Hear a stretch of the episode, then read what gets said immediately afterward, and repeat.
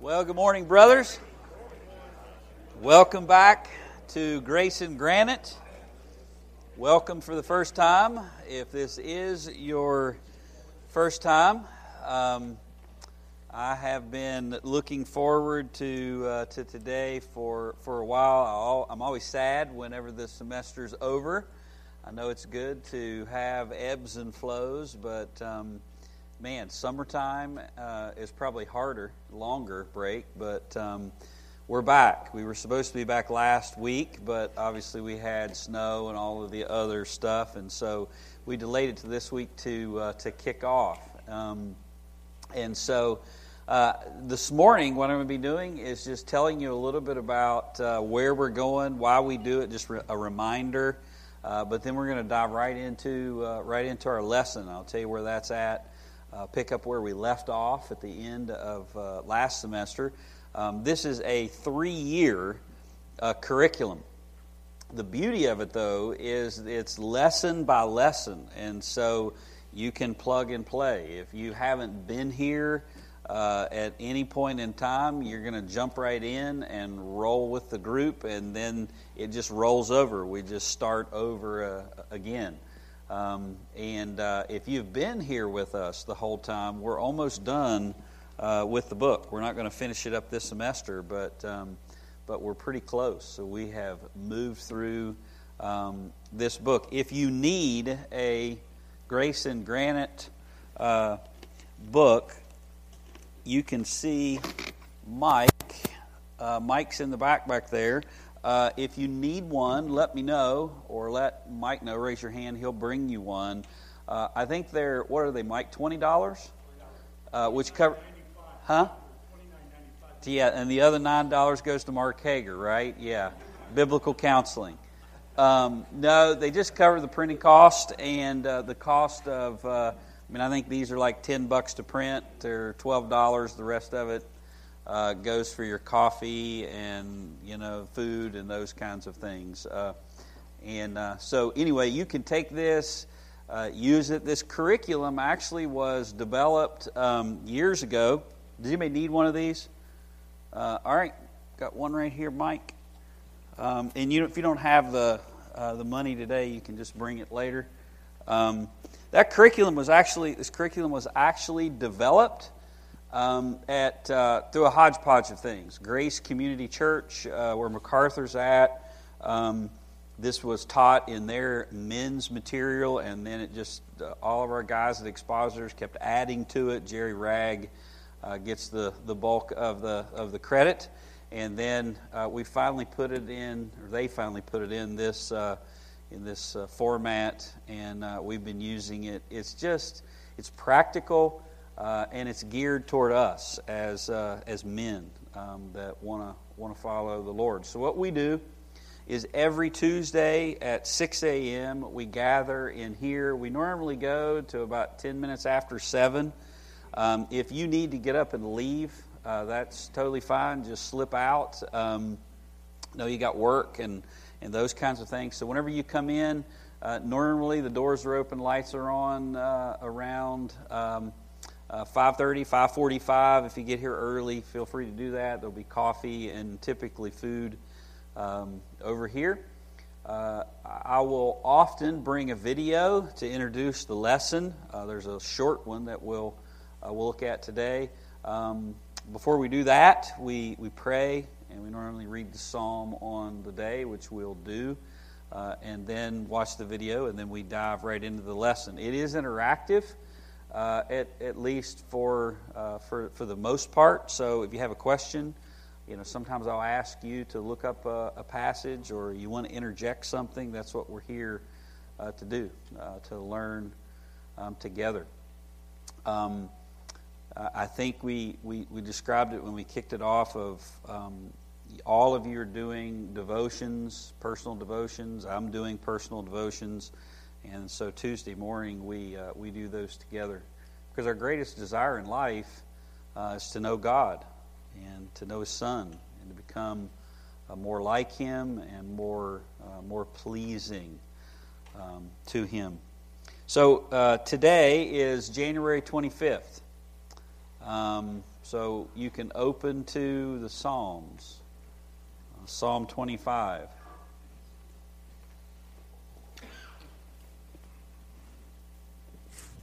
I love the Psalms. It's the biblical hymn book, um, but I like it because it the focus is the Lord, but it's it's uh, it's right where the psalmist is living. So you have all walks of of life represented, all ups and downs, and and all around. Psalm twenty-five is a psalm of David. It says, "To you, O Lord, I lift up my soul. O my God, in whom I trust, do not let me be put to shame or be ashamed." And he describes what he means by that. "Don't let my enemies exult over me. Indeed, none of those who wait for you will be put to shame. Those who deal treacherously without cause will be ashamed. Make me know your ways, O Lord." That should be our prayer. "Teach me your paths. Lead me in your truth. Uh, and teach me. For you are the God of my salvation. For you I wait all the day. Remember, O Lord, your compassion and your loving kindness, for they have been from old. Do not remember the sins of my youth or my transgressions. According to your loving kindness, uh, remember me. For your goodness' sake, O Lord. Good and upright is the Lord, therefore he instructs sinners in the way. He leads the humble in justice, and he teaches the humble his way. All the paths of the Lord are loving kindness and truth to those who keep his covenant and his testimonies. For your name's sake, O Lord, pardon my iniquity, for it is great. Who is the man who fears the Lord? He will instruct him in the way he should choose. His soul will abide in prosperity, and his descendants will inherit the land. The secret of the Lord is for those who fear him, and he will make them know his covenant. My eyes are continually toward the Lord, for he will pluck my feet out of the net. Turn to me and be gracious to me, for I am lonely and afflicted. The troubles of my heart are enlarged. Bring me out of my distress. Look upon my affliction and my trouble, and forgive all of my sins. Look upon my enemies, for they are many, and they hate me with a violent hatred. Guard my soul and deliver me. Do not let me be put to shame, for I take refuge in you. Let integrity and uprightness preserve me, for I wait for you. Redeem Israel, O God, out of all of his troubles." Let's pray. Father, we are so thankful for your word. Your word is alive. Your word puts um, biblical terms to our own thoughts and feelings. It It helps us define rightly what's going on in our hearts, what should be going on in our hearts, and we're thankful for that. We're we're thankful it doesn't gloss over the the realities of of the fall, or our sin, or or our fears, or our difficulties, or our longings, but it also never fails to point us in the right direction, which is toward you. Father, we want to be men who fear you. We want to be men who look to you and you alone for our guidance. Um, we don't want our Christianity just to be um, words, uh, some ethereal ideal that we kind of hold out there, but then live the way that we want to live, live according to the desires of our flesh. We we we want to connect those two things. Um, we want to to not only look to you as our Savior. We need a Savior for our sins. We want to look to you as Lord. Think of the words of Jesus. And you said, um, "Why do you call me Lord and then not do what I say?" Lord, we want to do what you say, and we thank you um, that you've given us a book that we can look to. I thank you for this morning, the kickoff of a new semester. I pray that you would grant me clarity, help me to be able to be edifying to these men. I want to serve you well by serving them well. And uh, I ask all this in Jesus' name. Amen. All right, we're going to watch a little video just to kick us off, and then I'll remind you of some truths, and then we're going to be on page two fifty-nine of our book this morning.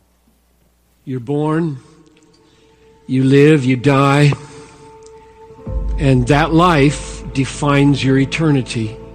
Heaven and hell follow in a straight line from what you've made of this life, and that's it. You waste your life if you don't bring it into sync with God's purposes for you, for your life. And I'm focusing on three of those. Number one, God made you for His glory. That is, He made you to put Him on display by the way you live, the way you think, the way you feel. Here are a few verses. Isaiah forty-three seven, bring my sons from afar and my daughters from the ends of the earth, everyone whom I created for my glory. Or First Corinthians ten thirty-one, whether you eat or drink or whatever you do, do all of it for the glory of God.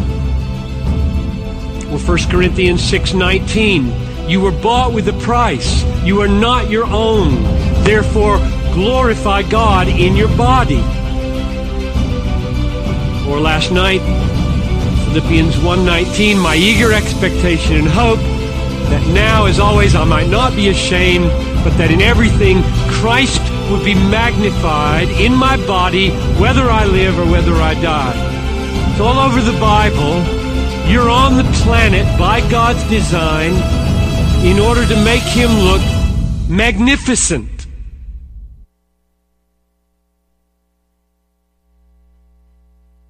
Of uh, of saying things that just feel feels weighty, doesn't it? And the topic is surely weighty. Um, we call this men's group Men of Grace and and Granite. We want to be men who who live like that, live for that aim, for that goal. Um, what follows your life is a meeting with with your Creator, um, and after that meeting, there is heaven or or hell. Um, what you do in this life, how you live your life right now matters. It echoes into eternity. You can even turn that around. The way you live right now uh, reveals where you're headed in eternity.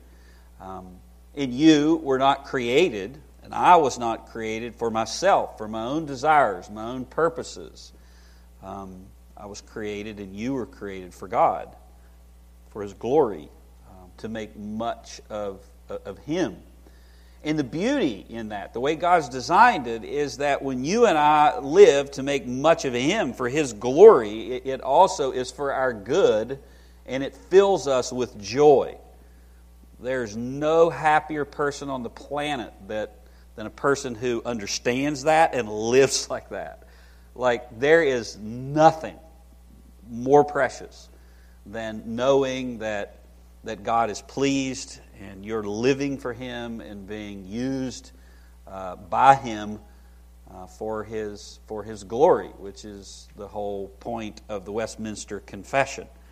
The chief aim of, of man is to glorify God and enjoy Him together. The, the glorifying of God and enjoying God go together. To the extent that you and I fail to glorify God, then our joy dissipates as as well. Those two things are are married by uh, by God's design. So how do you do that? that? That's what we're talking. Everybody, yeah, you know, Uh, I, I have an affinity, even though I know Piper's gotten squirrely on, you know, a, a few things recently. My heart still resonates whenever I hear that brother's voice, because whenever I first came to Christ, I listened to him, and, and, and he was the echo, the the, the voice that, that the Lord used to point me to a high view of God, who is God, and living for God. But we, we use that term, the glory of God. But but what does that mean? What does it mean to live for God's glory? We know that theologically. We know that. We might even know that passage in, in Isaiah. What are the the boots on the ground, rubber meets the road, life? What is a life like that that lives for uh, for God's glory? And that's what we're about in in our Grace and Granite sessions too.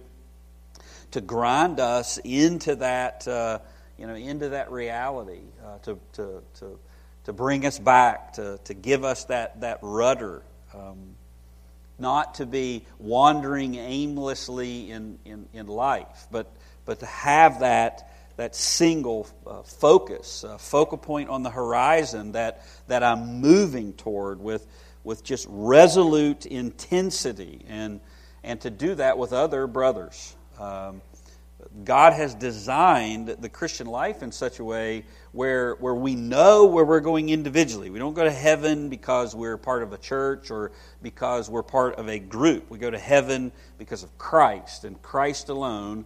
And uh, He has saved me. He has transformed me. He has made me a, a new creation. Uh, and so I know who my master is, and I know where he's at and where I'm supposed to head. But God has designed the Christian life where where we, we have others that that are that are with us. Fewer than is on the broad road. There's a lot on that road, you know. So we're not judging what's right or wrong by conventional wisdom or, you know, the, the collective whole, because the Bible says few be there that, that find it. You know, you're on uh, you're on a The, a, a path with with fewer people than is on the, the broad one. Um, but those brothers, you brothers, are there to help one another, help me, um, to keep that resolute focus. And we wander off to, you know, bring us back. And the Lord has designed the Christian life with many graces. And you have to avail yourself of all of those graces in order to stay focused. Because if you if you just if you just only avail yourself of one of the five or one of the six or whatever the number is, then you're going to find that you're going to lose the battle. Your heart is an idol factory. The world is all around you, uh, pulling you, trying to conform you into its image. And there is a real devil, not a little guy in a red suit with a pitchfork, but but a hater of God, and therefore a hater of you because of God's love. And and He has been at work long before you ever were born and long before you ever got up this morning. He is working the cosmos, His system of thinking, and that's manifested in the world, and that, that is attractive to your flesh. And so that's why John says we fight against the world, the flesh, and the devil. And that would be a, a hill that none of us would be able to climb, an enemy that none of us would be able to defeat. So we take great hope in that verse, greater is He that is in me than he that is in the world. The power of Christ is, is enough. It's sufficient for you to overcome all three of those mortal enemies. But you try to face any one of those three mortal enemies on your own, and you're toast. I mean, you are, you're, you're just, you're undone. Um, and so we avail ourselves of all of the graces. What are the graces of God? What what what has God built into life on the earth uh, while we're waiting on, on His return? And and what is what is an even greater reality? I mean, there is another world that that is coming, and it's more real than the one that we're in right now. And it's not, you know, angels on white fluffy clouds with harps and wings and or whatever other uh, thing that comes to your imagination. It's it's life with, with God. We're separated from Him uh, in in a physical uh, component right now. We're going to literally be with him in, in glory one day. But while we're we're absent from the body, um, I'm sorry, while we're absent from the Lord, um, what has God given us in order to keep us focused, uh, to live a life that's that's pleasing to Him? Well, the Bible, obviously, right? I mean, that's, I think, one of the greatest treasures that that we have. We, we have the words of the living God. I mean, you think about that. The power in the voice of God, the power in the words of God is enough that whenever He speaks, quasars come into existence. I mean, this rock that's spinning in, in the midst of, of the of the of the, the, the universe, of the galaxy, of, of the solar system. I mean, it. The voice of God has the power to speak that, and it comes into existence, into, into full form. And to do that instantaneously, it doesn't need millions of years to do that. The, the, the voice of God has that kind of power. The voice of God has the power that whenever it speaks, even whenever Jesus walked the earth in human form, when the voice of God says, "Lazarus, come forth," The, the dead rise. I mean, that is power, and even greater when you, as a dead sinner, having no desire for God whatsoever, dead in your trespasses and sins, when you are there, having no care for God, no love for God, no desire for God, only desiring to hear your own voice and do what you desire to do, the voice of God has the power to bring you to spiritual life, to give you eyes to see, to make you a new creation in Christ Jesus.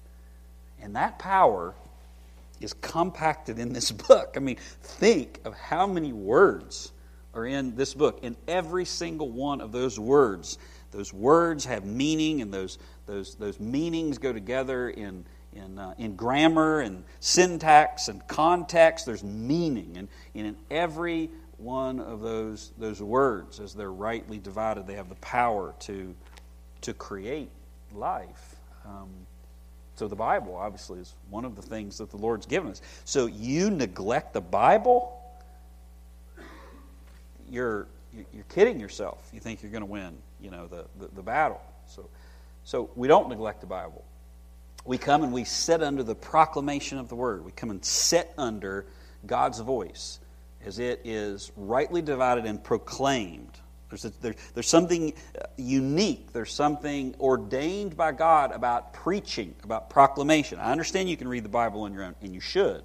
I understand that you should. You can do personal devotions and read devotional books, and those are good. You should do that. I understand that you want to come to Grace and Granite, and that is good, or your Sunday school class, or small group, or whatever's going on in your hall. It's good to come in contact with the Word of God. But there is something special, there's something unique, there's something powerful, there's something ordained by God when His church is, is called together and gathers to hear the proclamation of His Word, where it's not just a man, um, it's, it's, it's a vessel that, that speaks God's voice. Um, Which again, is why it's so important to get it right, and to, to to to not make it about yourself and all of those other things.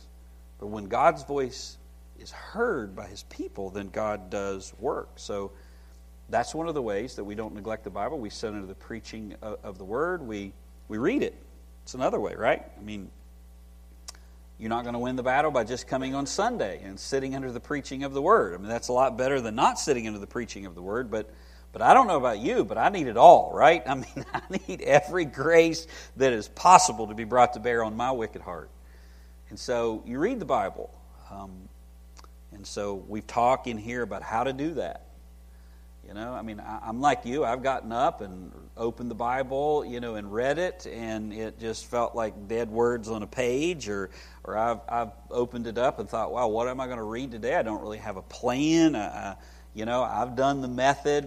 Uh, I hope you haven't done this, but I've done the method, you know, and let's read here today, and, and all of those kinds of things. You know, it's good in one sense to read the Bible. Where, wherever you're reading and however you're reading, that's that's good. But but that's a grace. It's how you place yourself under the under the Scriptures. You you you do that. This is the way you place yourself under the Scriptures. Do a specific Bible study, small group, whatever it is. That's one of the graces, the Bible.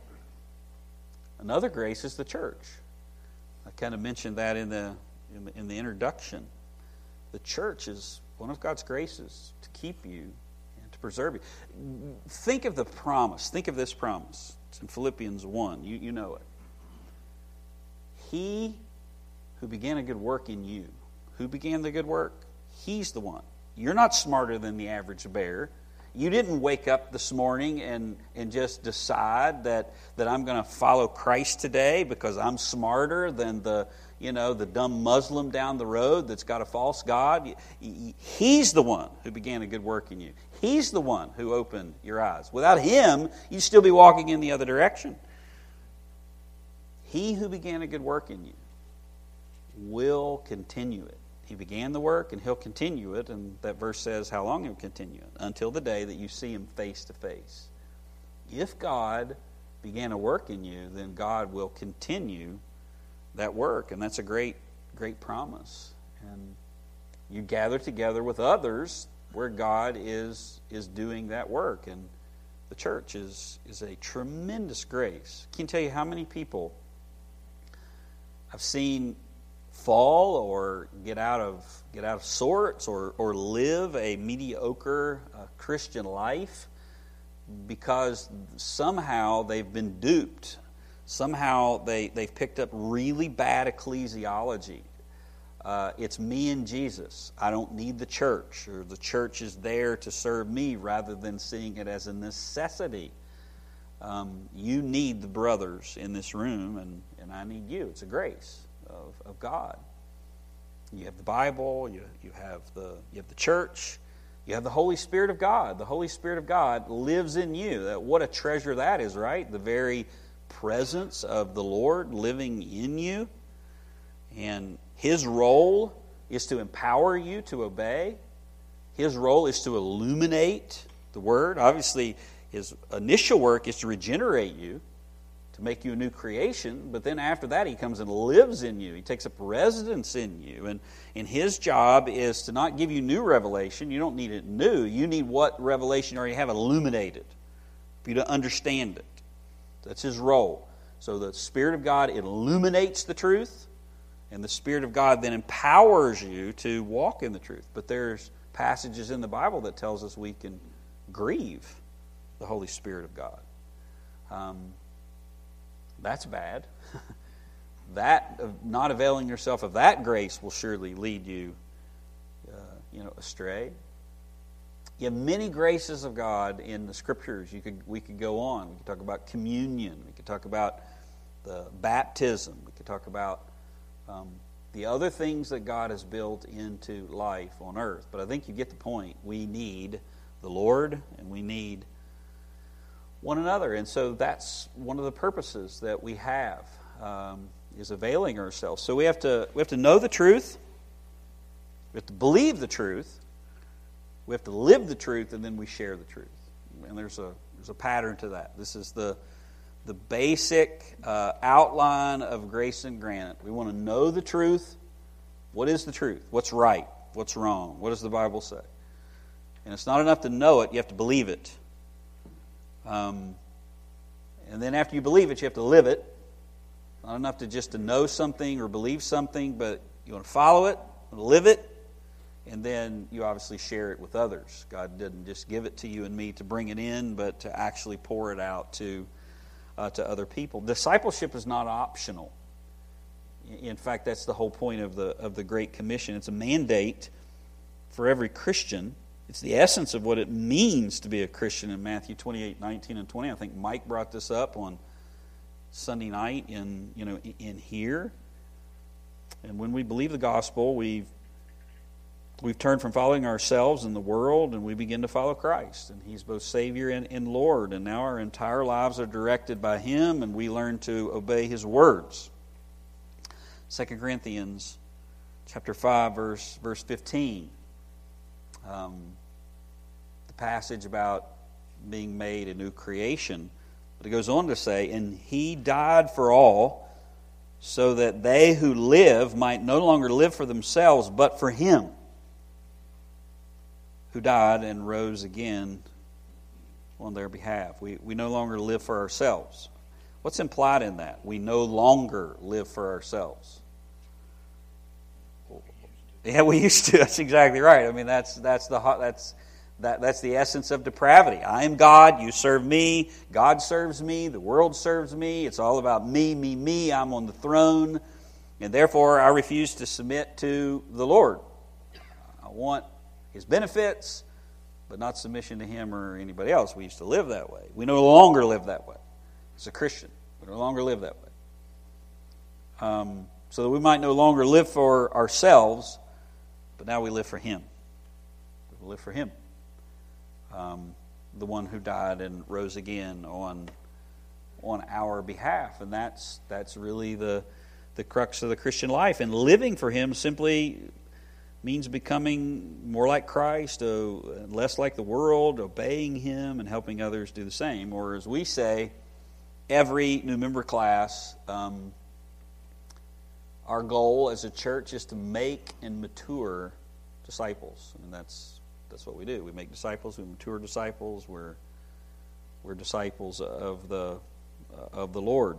Um, so discipleship is not a nine-week course. Um, you know, it's your life coming in contact with God's truth, uh, born out over time, and you're moving toward Christ and unto, you know, unto him, and it's it involves people. So that's what we're all about: to know the truth, believe the truth, uh, live the truth, and share the truth.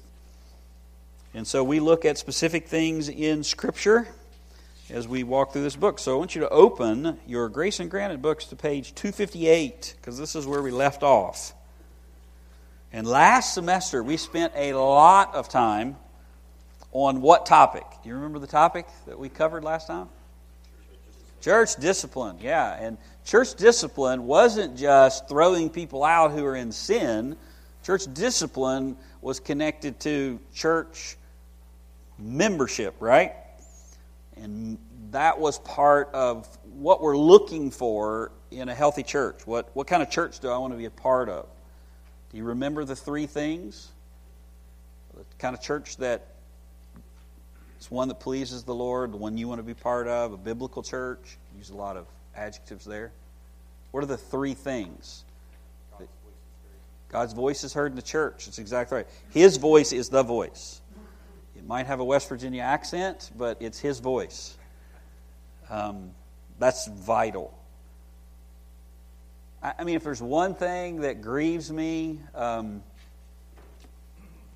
Look, you know, I think if you've been here long enough, you know we don't think we're all that in a box of chocolates, and we're not the only ones that are preaching the gospel.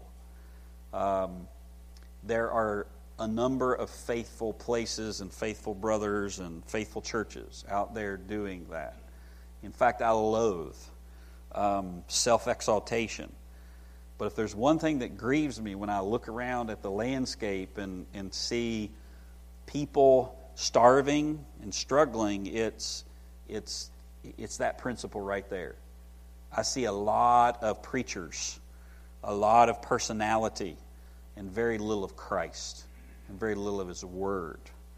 And there's something in me whenever I see that that just I just want to rip my robe. I, I want to I, I want to take a stake and drive it into the heart of something like that. It is an offense to God, but more importantly, Um, it hurts people. You know, the very thing that you're supposed to get in a place like that, what they promise. Uh, practical living, uh, easily accessible, uh, really reach people. They give them the opposite. They, they give them a big nothing burger, and people go away hungry. And then it leaves them in worse, a worse situation than whenever they, whenever they came in. It's, it's bad. It's evil. It's from the pit of hell. So the voice of God. Get off my soapbox. What was the second thing? Yeah. That's right, qualified leaders. So if you got God's voice and God speaks through His Word, then and God uses men in order to do that, then you don't just want anybody. The, that message that, uh, or the article that I mentioned on Sunday, I think in one of the services, might have been ten thirty, about the hipster pastor. That was the guy in Tennessee um, that built this big, giant church down there. And um, the church members came over. I forget, it was for something to surprise the pastor, and they surprised the pastor all right. This guy was in his boxer shorts with another woman in the church who was actually the wife of another person on staff, and she's in a towel. And they're sitting in the living room when people from the church come and knock on the door. And this guy's answer to that was, we were cooking, and uh, she spilled chili on herself, and so she had to take her clothes off and And, and, and get them washed. That's why she's in a towel. To which one church member said, so then why are you in boxers? Right? I mean, you think we're stupid? Yeah, sin will make you stupid. Sin will make you think other people are stupid. Um, but if you look at that ministry, that guy didn't fall right there. That guy fell before he ever started the church because he's all about himself. It's all about him and His kingdom and those kinds of things rather than, than Christ. So we look at people, that leaders that fall, and as MacArthur said, whenever they fall, they're not far from the ground. You know, they don't start up here in a holy life, living the way they're supposed to live, and then shh, boom. There has been a downgrade for some time that whenever they fall, it's boop, they're already like close to the ground. You just didn't know it, and God knew it. He already had them on a, on a, on the on the downgrade for you know for some time. It's qualified leaders. What are qualified leaders? Right? We looked at First Timothy three. We looked at Titus. Uh, plurality of those men. You don't want one guy running the show. And those men have have character qualities that are evident because we're going to be listening to those men, and they have wisdom. And there are times when we need to listen to their wisdom, and so. There's a number of them. Multitude of counselors, there's safety. What was the last one? We already mentioned it, right? Church membership, yeah. Um, who's in, who's out, who's following Christ, who's not. And then the ultimate expression of that is church discipline. We will love you enough here that if you make a covenant in, in membership, that if you fall into sin and refuse to hear, refuse to hear, and refuse to hear, then we will pursue you. Um... even to the point of grievingly turning you over to your own flesh for God to destroy it, which looks like le- reading your name before the, the, the, the congregation. Um, so that's what we're, we're we're looking at, or what we, we spent a lot of time looking at. And so that was page two fifty-eight. So you turn to page two fifty-nine. Here is series fourteen. What we're going to be covering this semester, number one, is divorce and remarriage. Our next topic. And then if you turn over to page two sixty-five, the role of women in the church. Two non-controversial topics for us, right? It's great. We'll see what God's Word says about both of those things. Um, and then we won't get to it, but you can see on page two seventy, godly balance for music and worship ministries. I think Clay's looking in there somewhere. It says the church needs to have a minister of music, but they need to hire one. I don't see that on page two seventy at all. I think the guy that's doing it is doing a great job, don't you all?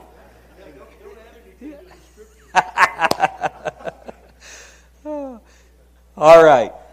So we're not going to get there, obviously, because we have a limited amount of time, but we've got between now and uh, whenever.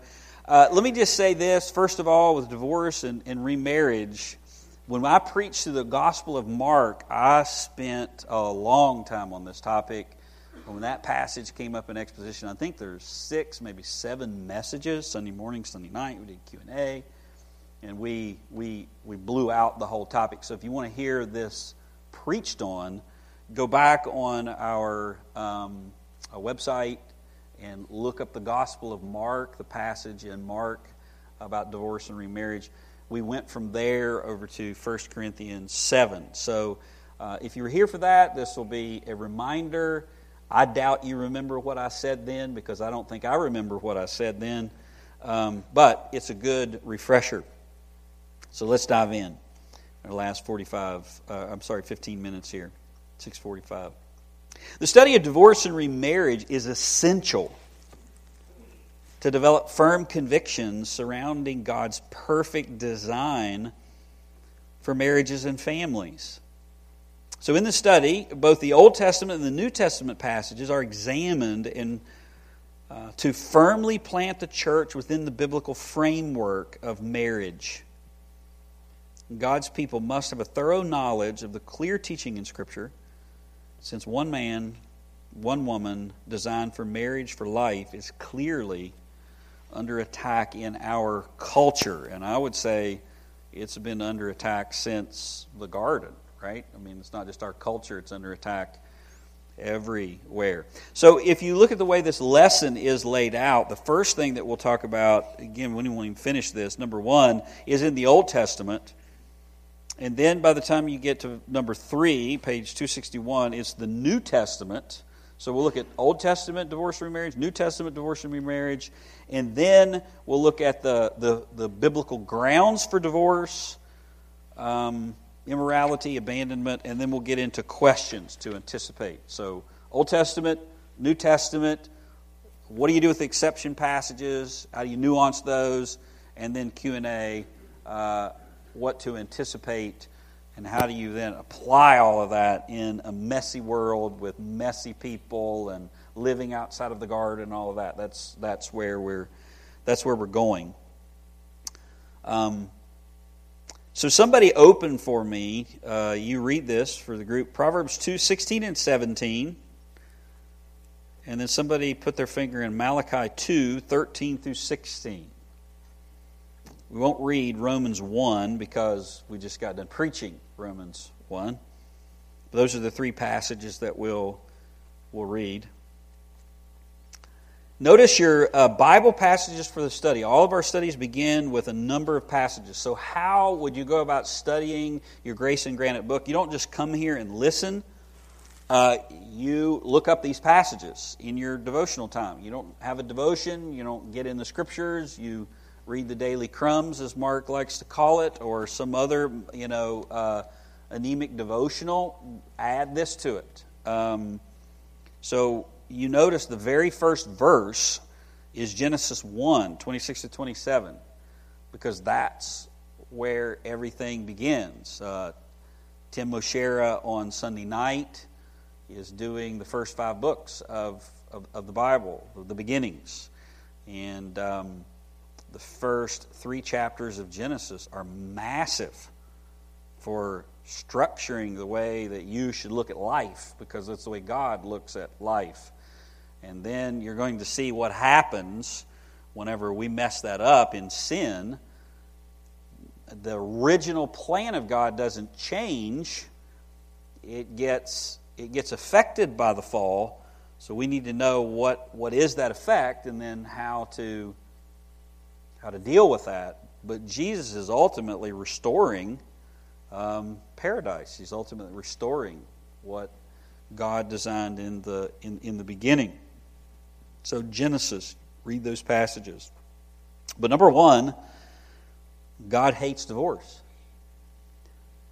And He hates it because it violates the nature of the one flesh permanent binding covenant between a man and a woman. That's a loaded sentence. It violates the nature of the one flesh, permanent, binding covenant between a man and a woman. Marriage was viewed as the most solemn arrangement between two human beings. So marriage, according to God, is rooted in creation. He made them male and female. Um, both males and females bear the image of God. Um, a woman does not bear less of the image of God than you do. A woman is not less than you are spiritually. We are spiritual equals. but we are designed differently and created to reflect God's image and His glory in different ways, which is why it's really, really bad in order to blur the gender lines, to try to act like a woman or be like a woman or be less masculine or, or I understand you wouldn't do what the world does that say you can be a man or a woman, but there are ways in which we fail to reflect the image of God in lacking biblical masculinity. That's one of the things that we do. It's our task in life. Same thing for a woman. Biblical femininity actually highlights the image of God. It's a way that God has designed a woman to reflect His His image, to to bear His, you know, be a, a, a glory bearer in the in the world. So God created men and women before the fall distinct in order to to have specific roles and live specific ways and relate to one another. But He created them male and female, and He did that so they could leave father and mother. Obviously, we're jumping ahead there. You know, Adam and Eve didn't have a father and a mother, but He's anticipating what's what's going to happen in the normal progression. He created male and female. They're going to come together. They're going to form a, a marriage. So you're going to, in the future, males and females, they're going to leave father and mother, and they're going to cleave. Man's going to cleave to his wife, and there's going to be a one flesh union, and now they're going to reflect the glory of God in those distinct ways and distinct roles in, you know, in a marriage. It's a one flesh, permanent, binding covenant. So the cleaving word is part of covenant. He further develops that covenant language later. But marriage is viewed as the most solemn arrangement between two human beings. It's not just a contract that you decide, I'm out. Um, God's part of that. It's, it's embedded in, in, in creation and, and design. And because of that, he, he hates the breaking of that. Um, uh, read Proverbs two, sixteen and seventeen. Who be willing to do? Thank you. This is an example of...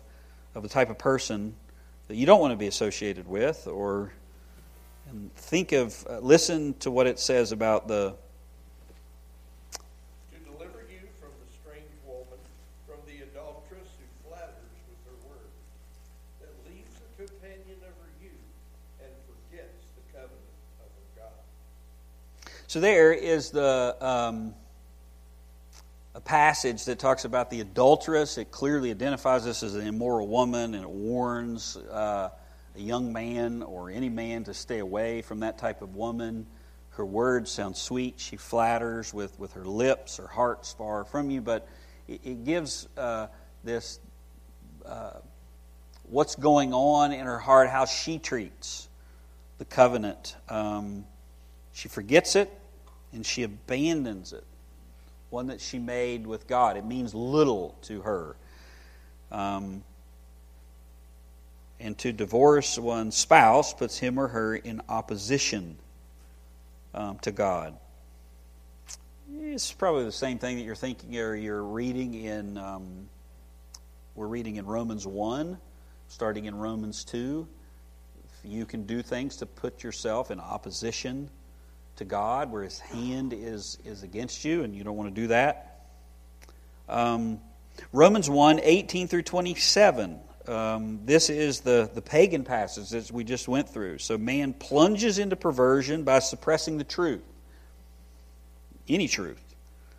Man hates the original structure of marriage, which leads to perversion. That's the reference to the passage about the unnatural Uh, relations between men and men and women and women. Um, homosexuality is a is a is an ex, is, a, is is downstream from rejecting the truth, and it's an unnatural thing. It's it's contrary to creation. It's contrary to uh, to God's design. And you say, how does a person get there? Um, well, they suppress the truth. They reject the truth, and then. Part of the truth that they're rejecting is that original structure, uh, which then leads to perversion. And the marriage relationship cannot be sustained without the without the gospel. Um, In Malachi chapter uh, chapter two, verses thirteen through sixteen, which is where this God hates divorce passage comes from. Somebody read Malachi two, thirteen through sixteen. Thank you.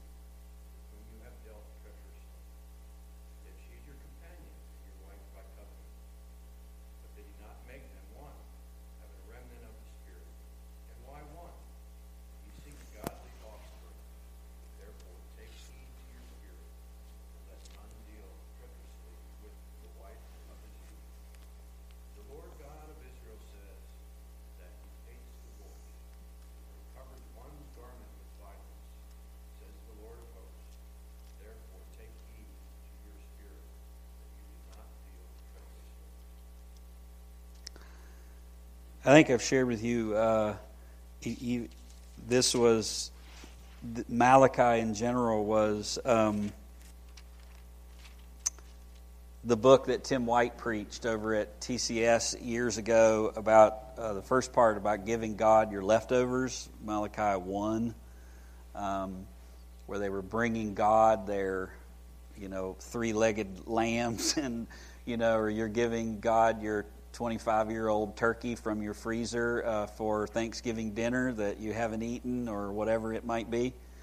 And he had the teachers save all of their leftovers uh, and but not refrigerate them, uh, to, to leave them out uh, in their Tupperware containers.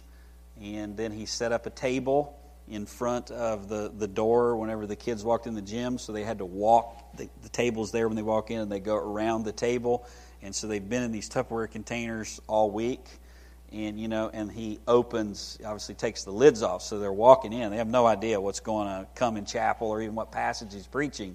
They just walk in from class, and they're like, what in the world? You know, of course it stinks, and there's green stuff growing, and moss, and whatever else that is on it. And then he preaches, you know, that Malachi passage about giving God your, your leftovers. Uh, powerful um, illustration of what giving God, you know, your seconds or uh, or others mean. And that's not all that Malachi says that the Israelites were were, were doing there.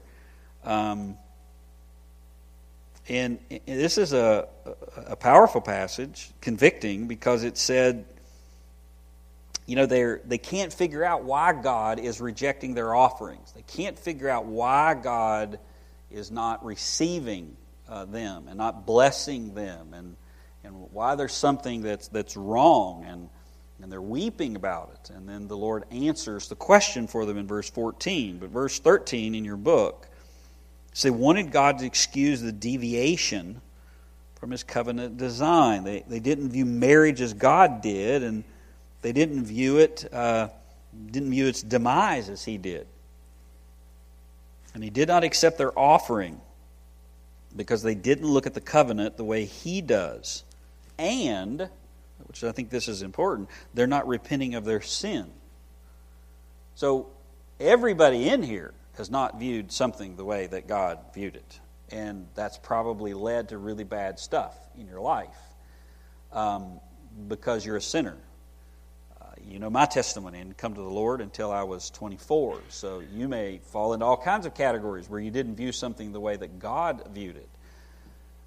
But then I repented, and then you repented, and, and that's the other side of the coin of what's going on in Malachi. Not only were they not seeing it, they were rejecting it. And then when it was being brought to bear, they were refusing to repent, and they were continuing on with the way that that they wanted to live. And so then in verse fourteen, they ask for the reason.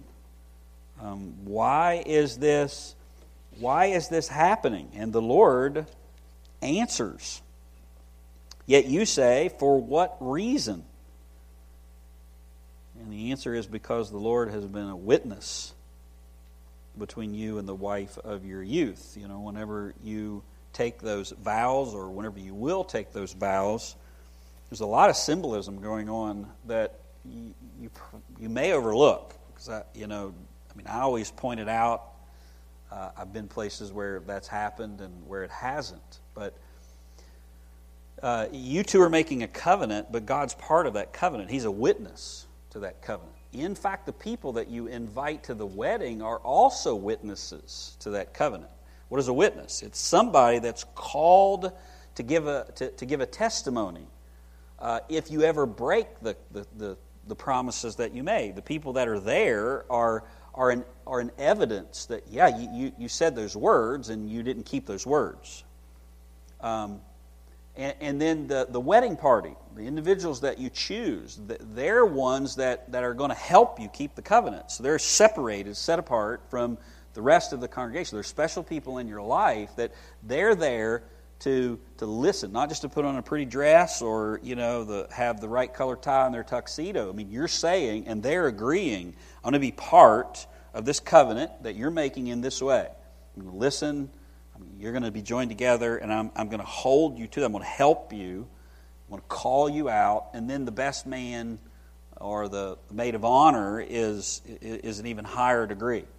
That's the special person who's really in your life and in your marriage, and is saying, I'm going to I'm going to keep you to the words that, that, that you, you have. So that's really what's going on in the you know in the in the wedding party. But this verse says something even more frightening than that. God is the one who's witnessing your words. He's listening to your promise. And he's the one who will be a witness himself. And he doesn't need a group of people to confirm it. Obviously, he already he already knows. The wife is a companion by by covenant, but they dealt treacherously with her. And so God views the breaking of this covenant as treachery. And then here's the the result. He refuses to accept the worship of his people. Does God forgive sin? Sure. Yeah. You can find yourself in this situation. A number of you are in this situation, and you're not walking around with, you know, a big D uh, sewn on your, uh, you know, your your suit jacket any more than I have a big D for drunk, or I for immoral, or whatever other sin that is there. Um, because whenever you come to Christ, you're a new creature in Christ Jesus, and everything's washed away um, before the Lord. Still may be consequences that are there and things to deal with, but that's not what's going on here. These are the people that aren't repenting, right? So they're not somebody that is is been forgiven by the Lord because they realized their sin and they came to God and they repented and they asked Him for, for forgiveness and He washed their sins away and now they're walking in new life. That's not what's going on with these individuals here. These individuals aren't getting it, and they're living the way that they want to live, and they're refusing to repent, and God refuses to accept their worship. And they're living miserable lives, you know, because of it. They have cut themselves off from God's worship and God's blessing. Um, and then he goes on. Verse um, fifteen. But not one has done so who has a, a remnant of the, of the Spirit. And what did that one do while he was seeking a godly offspring? Take heed then to your spirit, and let no one deal treacherously against the wife of your youth. Um, for I hate divorce, says the Lord, uh, the God of Israel, and him who covers his garment with wrong, says the Lord of, of hosts. Um, so Hebrew expression. So take heed to your spirit that you do not deal treacherously. Does anybody have an E S V? Yeah, would somebody read the E S V? Read uh, verse sixteen. This is verse sixteen in the E S V. They take that, they mean the same thing, but they, they word it a little bit different, which I think is helpful. But the man who does not love his wife but divorces her, says the Lord, the God of Israel, covers his garment with violence, says the Lord of hosts. So guard yourselves in your spirit and do not be taken. So the man who does not love his wife but divorces her. Um, the E S V, the translation committee, took the position that, you know, wherever you see what God hates and what God loves, it's the idea of, of, of choosing one over the over the other, a contrast there. So not loving and then divorcing is how the um, the E S V committee um, you know puts that, which I think is probably pretty good. Um, look at the top of page two sixty. Worship will not be accepted if you deviate from God's design, or if you do not agree with God and repent of the deviation. Um, again, that's the point. Agreeing with God, and then whenever you're out of order, repenting. We see the same pattern of God not accepting worship in First Peter three seven. You husbands, in the same way, this is a New Testament example.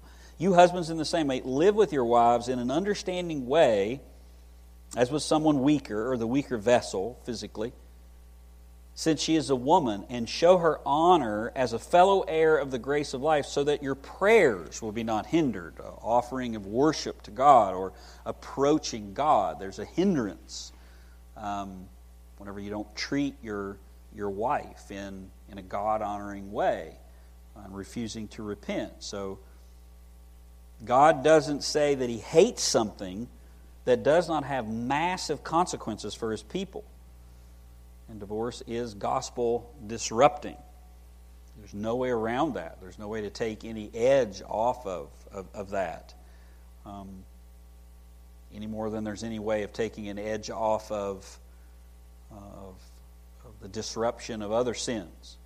But thanks be to God that Jesus Christ forgives sinners, and he came to save sinners like like us. So um, questions, thoughts, comments about the Old Testament part. Next week we'll get into Matthew five.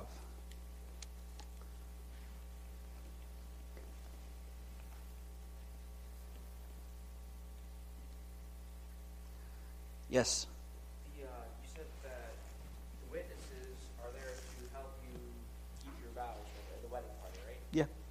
So, should you try not to invite non-Christians? Well, I would say, um, in general, what does the Scripture say? You marry only in the Lord. You desire to take a wife only in the Lord. So, two believers. Um, now you're talking about a Christian wedding. So, a Christian wedding is between two believers, and it's a worship service. So, having a worship service... Um, It's the gospel is part of that. It's all about Christ and the church. This couple is going to be a reflection of that. So you're talking about the purpose of marriage, and we're we're preaching the gospel in it. We're we're observing uh, something that God has designed for earth. You know, marriage. They'll be they'll not marry nor be given in marriage in heaven. They'll be like the angels. So marriage specifically is for earth. It's a it's a gift that God has given, and so it's distinctly Christian. Um, I probably start there with, with people because um, just a lot of worldly ideas come in. Again, I want to be careful about using worldly because there's some things that are just, they're they're neutral. They're not right or wrong one way or the other. You know, whether you put a, you know, snowflakes from the ceiling or, you know, wear a dress or, you know, do whatever, that that's not, you know, but but a lot of those ideas, the ideas that, that couples, especially young, have about marriage come from the world, come from what they saw on Pinterest, come from what they saw on ladies, unfortunately, the Hallmark Channel or wherever, you know, it might be. Um, so I, I don't know that it's it's practical to think that everybody in your wedding party is going to be a believer. I don't think that that's necessary, but I do think that what is necessary is the, those individuals know what their what, what their role is. So picking them, and, and then you, because you're the one that would be picking your wedding party, thinking it through in that way. I don't think, I, I guess what I would aim at there is a lot of people don't even think about that whenever they're picking their wedding party. They go, well, I need cousin Joe, and I need the, somebody from their side of the family, and this person's a friend, and and so they're really thinking not from a spiritual component. But no, I don't think it's necessary that everybody in the wedding party is a you know is a believer, um, because even the wedding party itself, you can't find a biblical text for it. You know, so this is some traditional things that we we we put in. I'm just saying, if you're going to do it, realize what you know what you're doing, and um, and then go from that. Uh, yeah. Yes, sir. It's all, I was just going to say it. Uh, maybe quite a question. Uh, when uh, my youngest son was married, he married a pastor's daughter, so it was a large uh, wedding. There were several hundred people there. Yeah. Pastor can't not invite certain members of his congregation yeah. to his daughter's wedding. Yeah, so, yeah, uh, that caused the church split pretty fast, wouldn't it? Yeah. So anyway, my son asked me to do a favor to him, and I said, sure.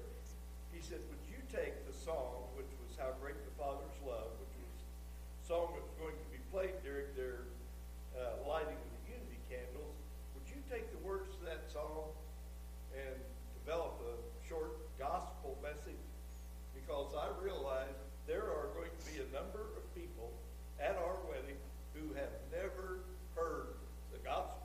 Mm-hmm. You know, to them to understand how this ceremony relates to that. And uh, uh, I, you know, I was glad to do that, and it was quite uh, interesting the number of people that commented to me afterwards that said, we've never been to a wedding mm-hmm. where that's taken place.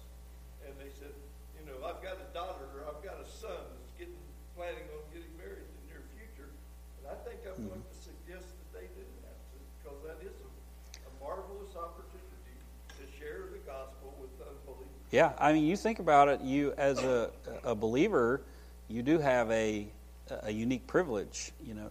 I mean, does God recognize the union between two unbelievers? Yeah, He does. Because they'll be held accountable for adultery. You know? Thou shalt not commit adultery. The law is, is applied to everyone. And marriage is part of God's common grace, even for unbelievers. They get some benefits out of, out of life. So in a Christian wedding, You're per, you understand what marriage is all about. You understand that it is a reflection of Christ and His church, and the gospel is embedded. You know, Jesus was promised a bride before the foundation of the world. He he selected a bride out of the world. God is still gathering that bride, and and He came to purchase that bride, to shed His blood for His bride, and And then He's gone away to prepare a place in the Father's house for the bride, and He's coming to get the bride and take the bride with Him to heaven, and the consummation of the marriage and eternal joy will happen. I mean, that's the redemption, the plan of redemption. And He's saying that you and I, as two wicked little sinners, get an opportunity to reflect that, you know, in a, you know, to the world. That's a tremendous privilege, you know, to be able to to be able to do that.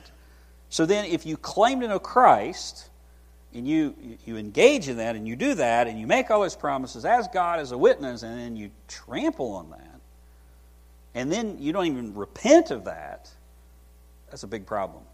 And God says, I'm not happy about that, and I refuse to accept your worship until you deal with that. And then the little microburst of that is the Second Peter component, because husbands and wives, these, this couple's still married, so they haven't divorced.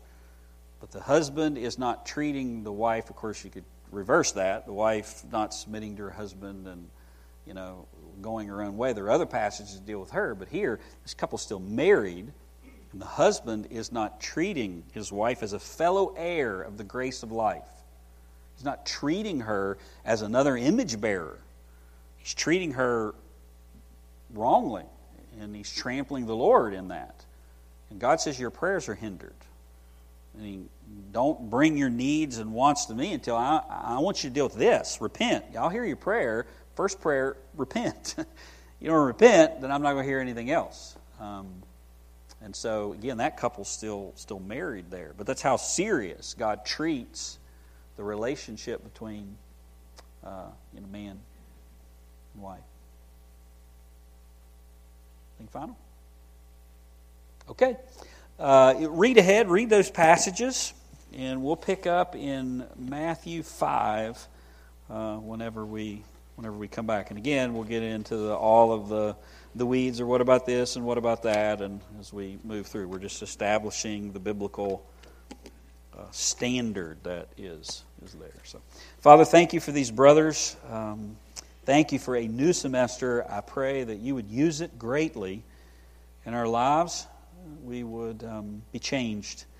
Uh, when we're done with Grace and Granite this semester, may we be more, every one of us, more like Jesus Christ than whenever we started.